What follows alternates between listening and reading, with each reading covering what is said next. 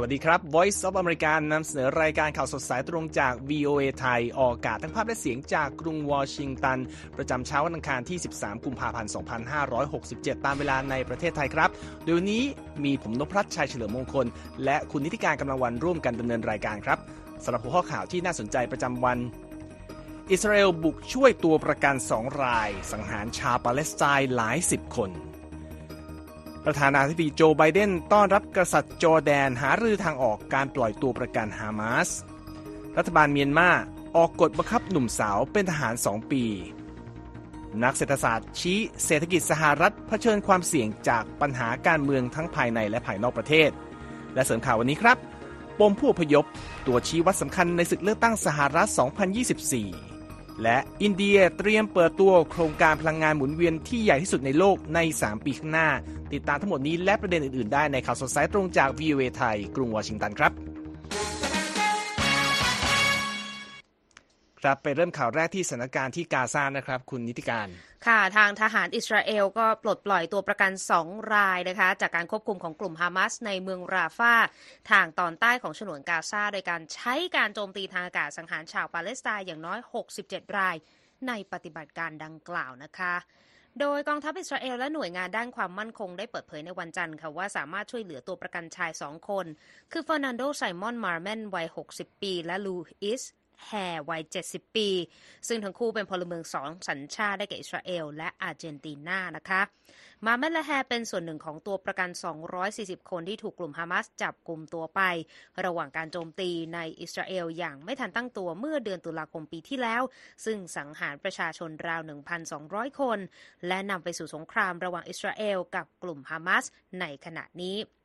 นายกรัฐมนตรีอิสราเอลเบนจามินเนทันยาฮูได้กล่าวยกย่องปฏิบัติการช่วยเหลือตัวประกันครั้งนี้ และปฏิเสธเสียงต่อต้านจากนานาชาติ เกี่ยวกับแผนโจมตีภาคพื้นดิน เพื่อถอนรากถอนโคนกองกำลังกลุ่มฮามาสในเมืองราฟา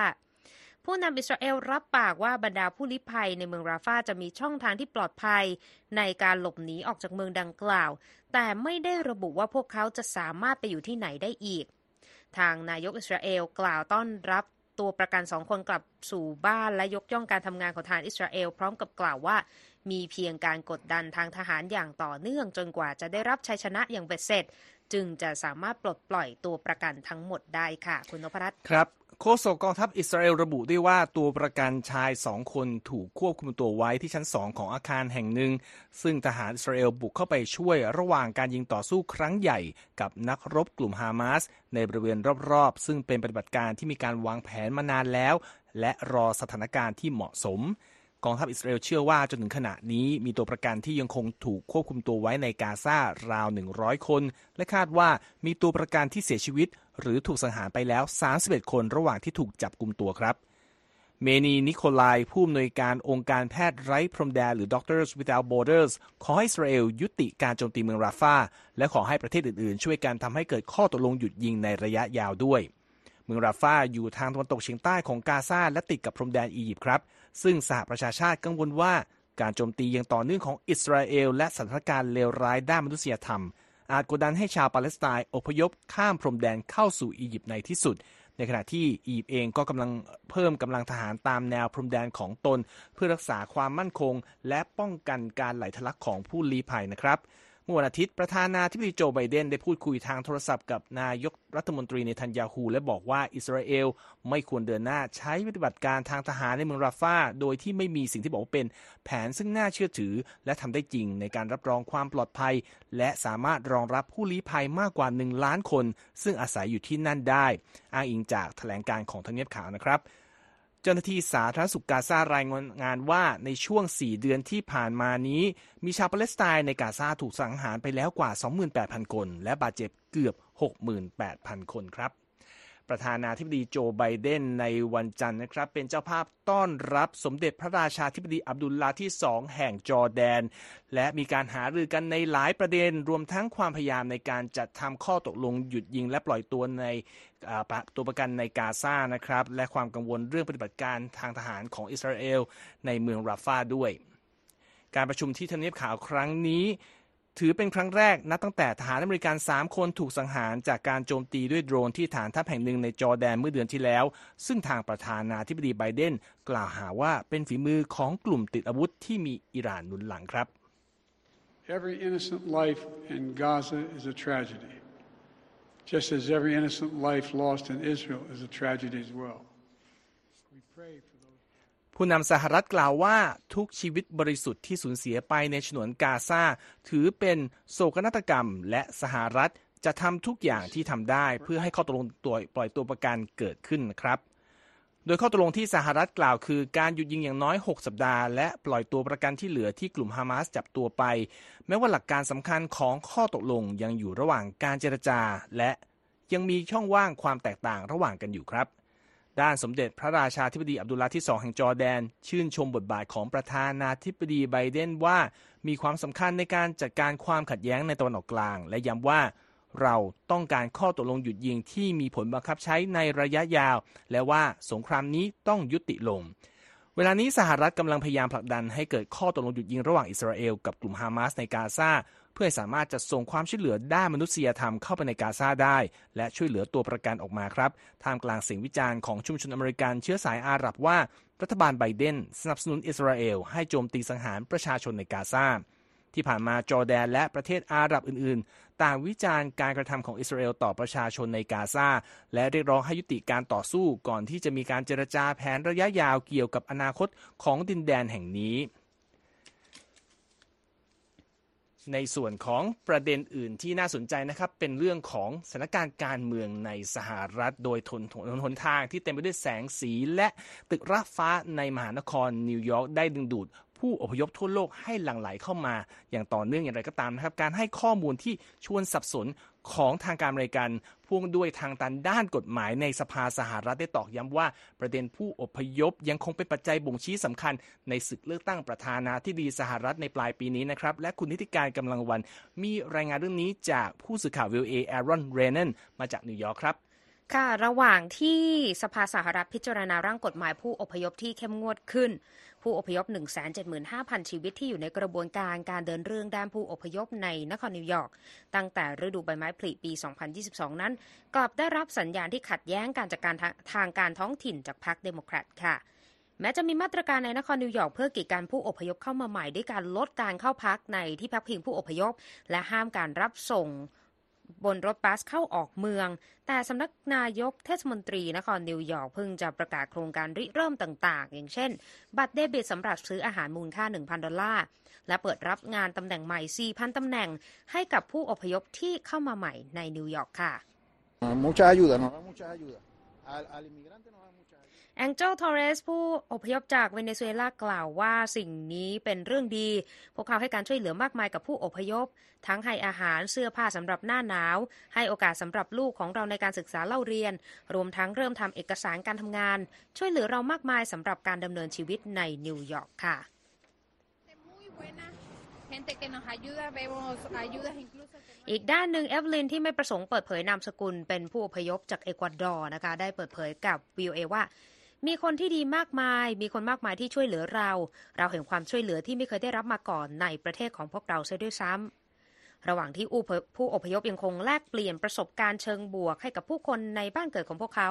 และสนับสนุนให้เดินทางเข้ามายังมหานครนิวยอร์กเรื่อยๆ แต่นายกเทศมนตรีนครนิวยอร์กกำลังค้นหาทางออกจากคองเกรส และยืนยันว่าปัญหาดังกล่าวนั้นเกินกว่าที่หน่วยงานระดับท้องถิ่นจะรับไหวค่ะ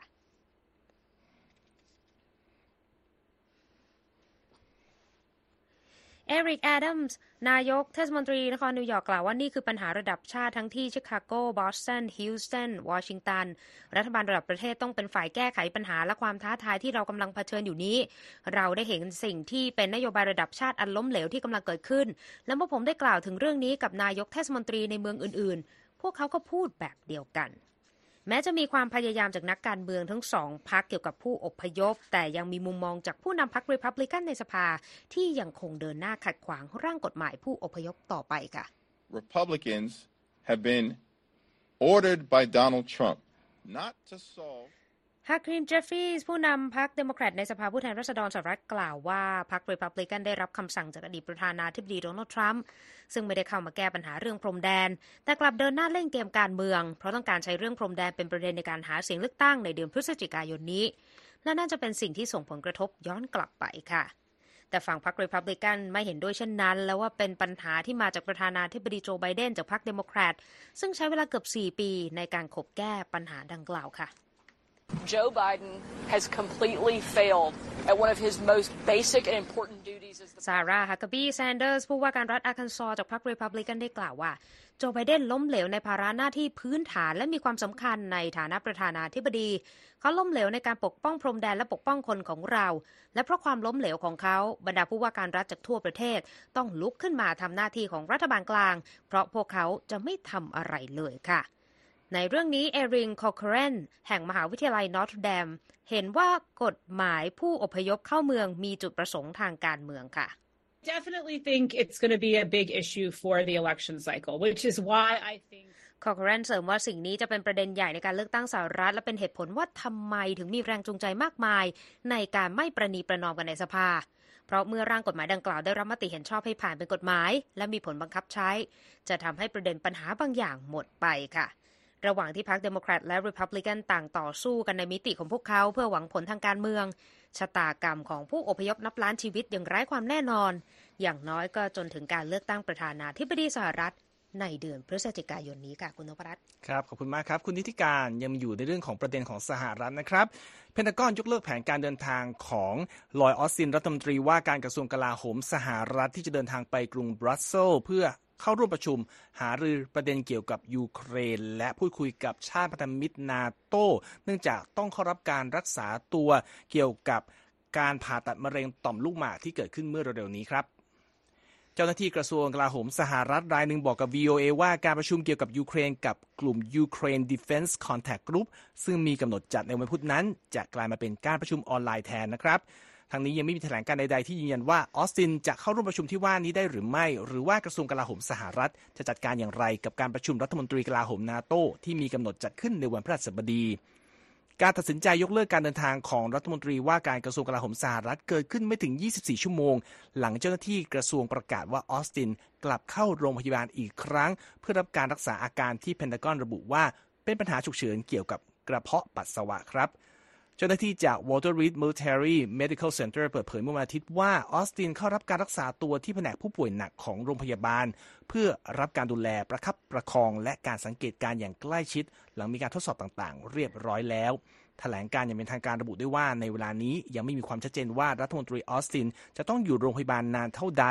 และว่าปัญหาที่กระเพาะปัสสาวะในเวลานี้ไม่น่าจะกระทบต่อการฟื้นตัวจากอาการป่วยตามที่แพทย์ประเมินไว้ ผลพยากรณ์โรคมะเร็งของเขายังอยู่ในเกณฑ์ดีเยี่ยมอยู่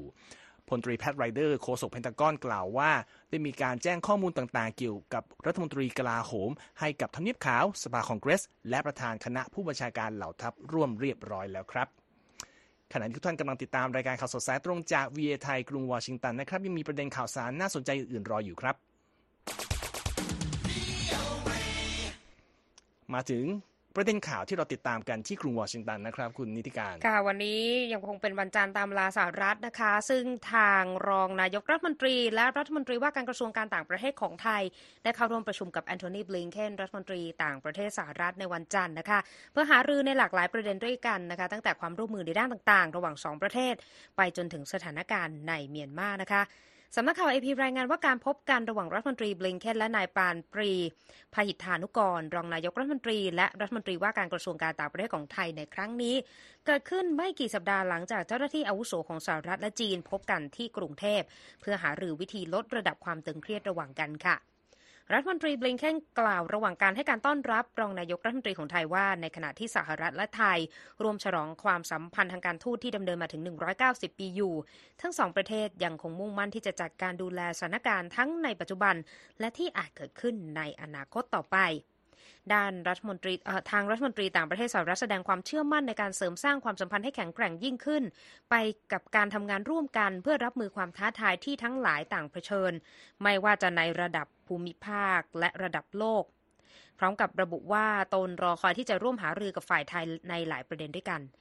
ในการนี้นายปานปรีแสดงความยินดีต่อการต้อนรับ และคำเชิญของรัฐมนตรีต่างประเทศสหรัฐ และยืนยันความมุ่งมั่นของรัฐบาลไทยที่มาจากการเลือกตั้งตามระบอบประชาธิปไตย ในการยกระดับความเป็นพันธมิตร และความเป็นหุ้นส่วนเชิงยุทธศาสตร์กับทางสหรัฐค่ะ ซึ่งหากมีรายงานเพิ่มเติมนะคะเกี่ยวกับการพบกัน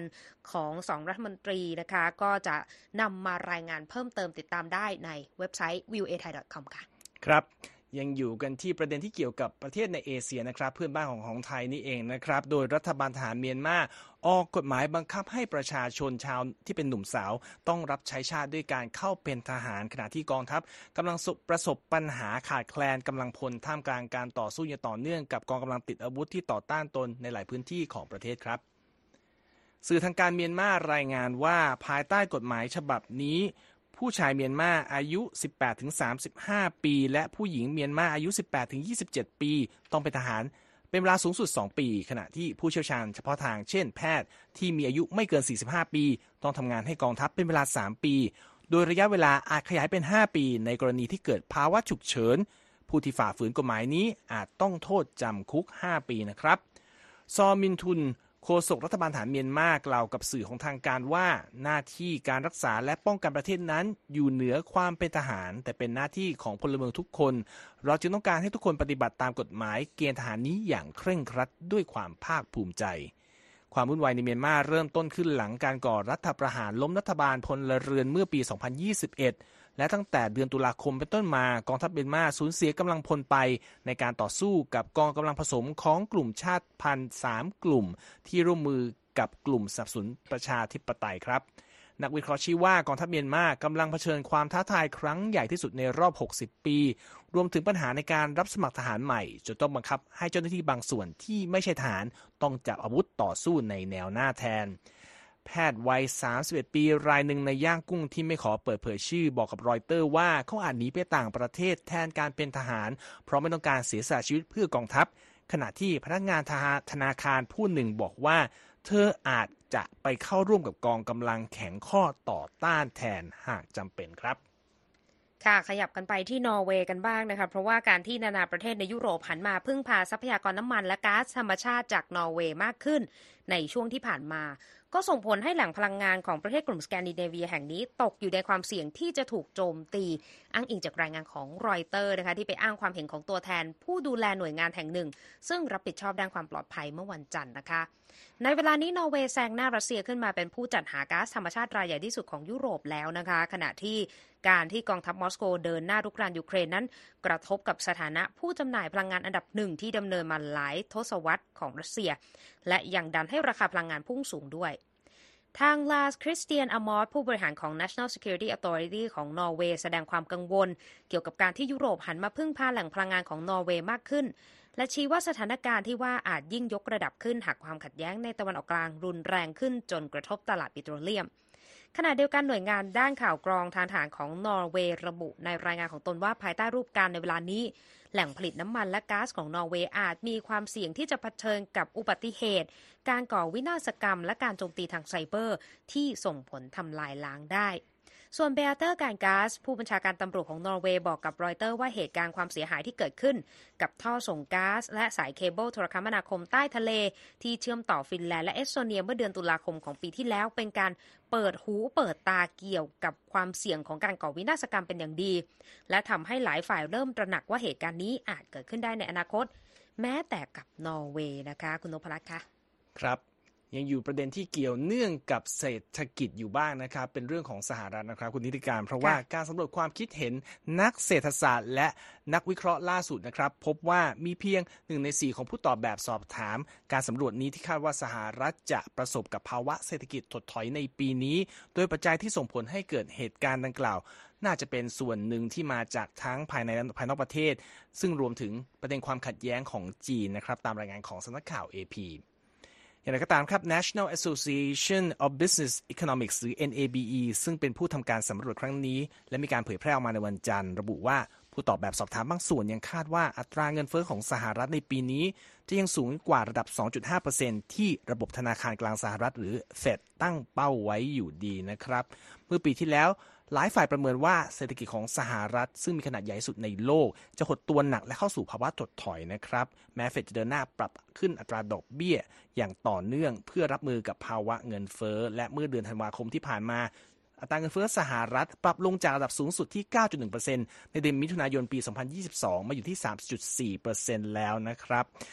ถึงกระนั้น 6 ใน 10 ของผู้ตอบแบบสอบถาม NABE ยังคงมีความกังวลว่าประเด็นความขัดแย้งจีนไต้หวันยังคงเป็นสิ่งที่อาจกระทบเศรษฐกิจสหรัฐได้อยู่ แม้ว่าโอกาสของการเกิดสงครามเต็มรูปแบบจะยังอยู่ในระดับต่ำก็ตาม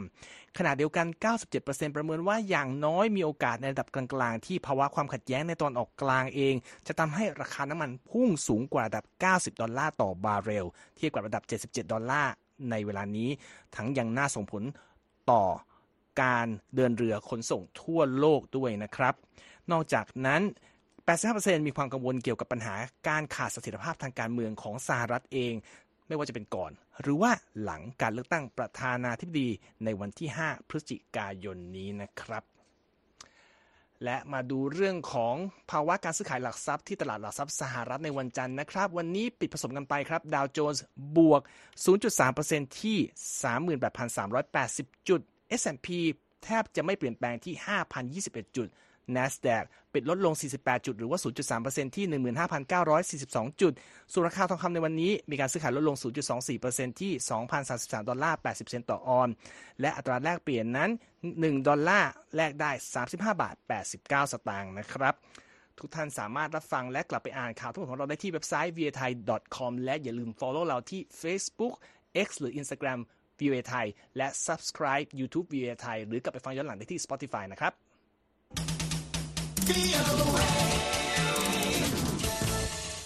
มาติดตามรายงานด้านเทคโนโลยีกันบ้างนนะครับ อินเดียกำลังพัฒนาโครงการผลิตพลังงานหมุนเวียนขนาดยักษ์จากพลังงานลมและแสงอาทิตย์ที่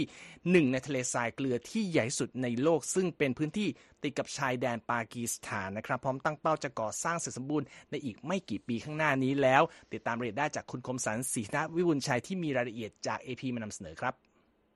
โครงการพลังงานแสงอาทิตย์และลมที่ใหญ่ที่สุดในโลก ซึ่งอินเดียตัดสินใจสร้างบริเวณที่ราบลานเกลือในรัฐคุชราช และได้ชื่อว่าเป็นหนึ่งในทะเลทรายเกลือที่ใหญ่ที่สุดในโลก มีกำหนดแล้วเสร็จภายใน 3 ปีนับจากนี้ ทีมพัฒนาโครงการพลังงานหมุนเวียนคัฟดา ที่ตั้งชื่อตามหมู่บ้านใกล้กับพื้นที่ของโครงการมากที่สุด เชื่อว่าเมื่อโครงการแล้วเสร็จจะมีขนาดที่ใหญ่มากจนสามารถมองเห็นได้จากอวกาศ ในเวลานี้แรงงานหลายพันคนกำลังติดตั้งเสาสำหรับแผงโซลาร์เซลล์ที่เรียงกันไกลเป็นระยะสุดลูกหูลูกตา และบางส่วนกำลังสร้างฐานสำหรับติดตั้งกังหันลมขนาดใหญ่ สร้างสถานีย่อย และวางสายไฟเป็นระยะทางหลายกิโลเมตร เมื่อโครงการสำเร็จจะมีขนาดใหญ่เท่ากับสิงคโปร์โดยมีพื้นที่ครอบคลุมมากกว่า 726 ตารางกิโลเมตรและรัฐบาลอินเดียประมาณการว่าจะต้องใช้งบลงทุนอย่างน้อย 2,260 ล้านดอลลาร์ การเลือกสร้างโครงการในพื้นที่ตรงนี้สร้างความประหลาดใจให้กับผู้คนไม่น้อย เนื่องจากทะเลทรายสีขาว Land of Kutch ในรัฐกุชราตทางตะวันตกของอินเดีย เป็นทะเลทรายเกลือและพื้นที่ลุ่ม มีสภาพโหดร้าย ตั้งอยู่ห่างจากผู้คนราว 70 กิโลเมตร อีกทั้งยังอยู่ไม่ไกลจากชายแดนระหว่างอินเดียและปากีสถาน อันเป็นจุดที่มีความตึงเครียดมากที่สุดแห่งหนึ่งของโลก เมื่อการก่อสร้างเสร็จสมบูรณ์โครงการนี้จะผลิตพลังงานทดแทนได้ 30 กิกะวัตต์ต่อปี ซึ่งจะเพียงพอต่อประชากรอินเดียราว 18 ล้านหลังคาเรือน อินเดียตั้งเป้าที่จะผลิตพลังงานสะอาดให้ได้ 500 กิกะวัตต์ภายในสิ้นทศวรรษนี้ เพื่อทำให้การปล่อยมลพิษของประเทศกลายเป็นศูนย์ในปี 2070 และโครงการพลังงานหมุนเวียนที่กำลังดำเนินการ จะเป็นตัวต่อจิ๊กซอว์ชิ้นสำคัญ ที่จะนำอินเดียซึ่งเป็นประเทศที่มีประชากรมากที่สุดในโลก ไปสู่การผลิตพลังงาน จากแหล่งที่ไม่ก่อให้เกิดก๊าซคาร์บอนได้สำเร็จ ปัจจุบันนี้อินเดียยังคงใช้พลังงานจากเชื้อเพลิงฟอสซิลเป็นหลัก โดยเฉพาะถ่านหินซึ่งผลิตไฟฟ้าให้กับอินเดียมากกว่า 70%ทั้งนี้สัดส่วนของไฟฟ้าที่มาจากแหล่งพลังงานหมุนเวียนในอินเดีย คิดเป็นสัดส่วนเพียงประมาณ 10%เท่านั้น และอินเดียคือประเทศที่ปล่อยก๊าซต้นเหตุของภาวะโลกร้อนเป็นอันดับที่ 3 รองจากจีนและสหรัฐ อย่างไรก็ตามผู้เชี่ยวชาญด้านสิ่งแวดล้อมและนักเคลื่อนไหวทางสังคม แสดงความกังวลเรื่องผลเสียที่อาจจะตามมา เนื่องจากอินเดียอนุญาตสร้างโครงการพลังงานสะอาดแห่งนี้ โดยไม่มีการประเมินผลกระทบต่อสิ่งแวดล้อม However, it needs to be planned. You know, any project however useful, if you put it in the wrong place, is going to create uh, problems. ซันดีฟเวอร์มานี นักสิ่งแวดล้อมในเขตคาชรัฐคุชราช ให้ความเห็นว่าการไม่ประเมินผลกระทบต่อสิ่งแวดล้อมทำให้ไร้ระบบในการพิจารณา ว่าพื้นที่บริเวณไหนเหมาะสมต่อการพัฒนาโครงการนี้มากที่สุด ผมคมสารสีธนวิบุญชัย VOA รายงาน ขอบคุณครับ คุณคมสารมาปิดท้ายด้วยการย้อนกลับไปดูเหตุการณ์แข่งขันกีฬาเครื่องแข่งของสหรัฐเมื่อวานนะครับ ค่ะ ไม่พูดถึงไม่ได้นะคะสำหรับซูเปอร์โบว์ครั้งที่ 58 นะคะที่จัดขึ้นที่ลาสเวกัส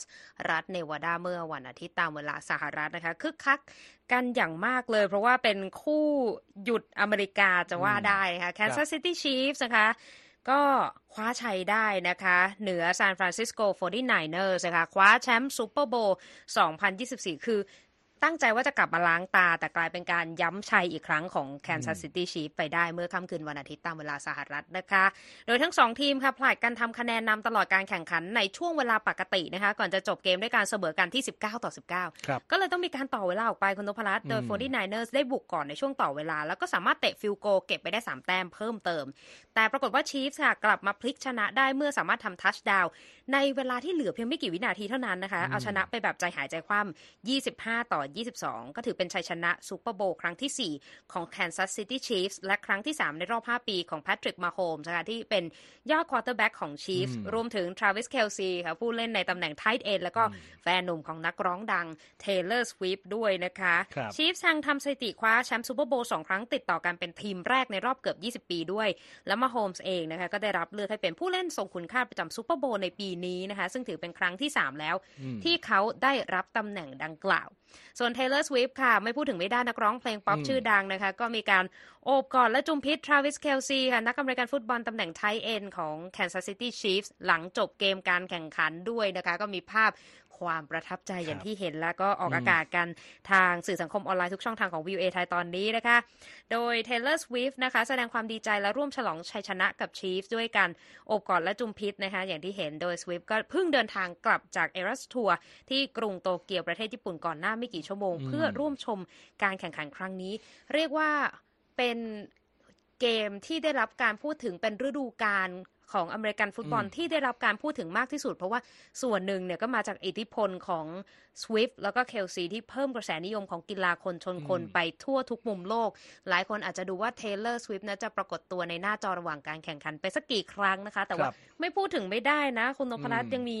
Usher การแสดงของเขาเนี่ยครับก็เอ่อสนุกสนานคึกคักไม่แพ้กันค่ะ ครับก็เป็นสีสันที่ก็ผ่านพ้นไปแล้วนะครับนำมาเสนอให้ดูกันอีกครั้งสำหรับผู้ที่พลาดไป และทั้งหมดนี้คือข่าวสดสายตรงจากวีไทยกรุงวอชิงตันนะครับ ผมนพรัชชัยเฉลิมมงคล ดิฉันนี้ที่การกำลังวันต้องลาไปก่อนสวัสดีครับ สวัสดีค่ะ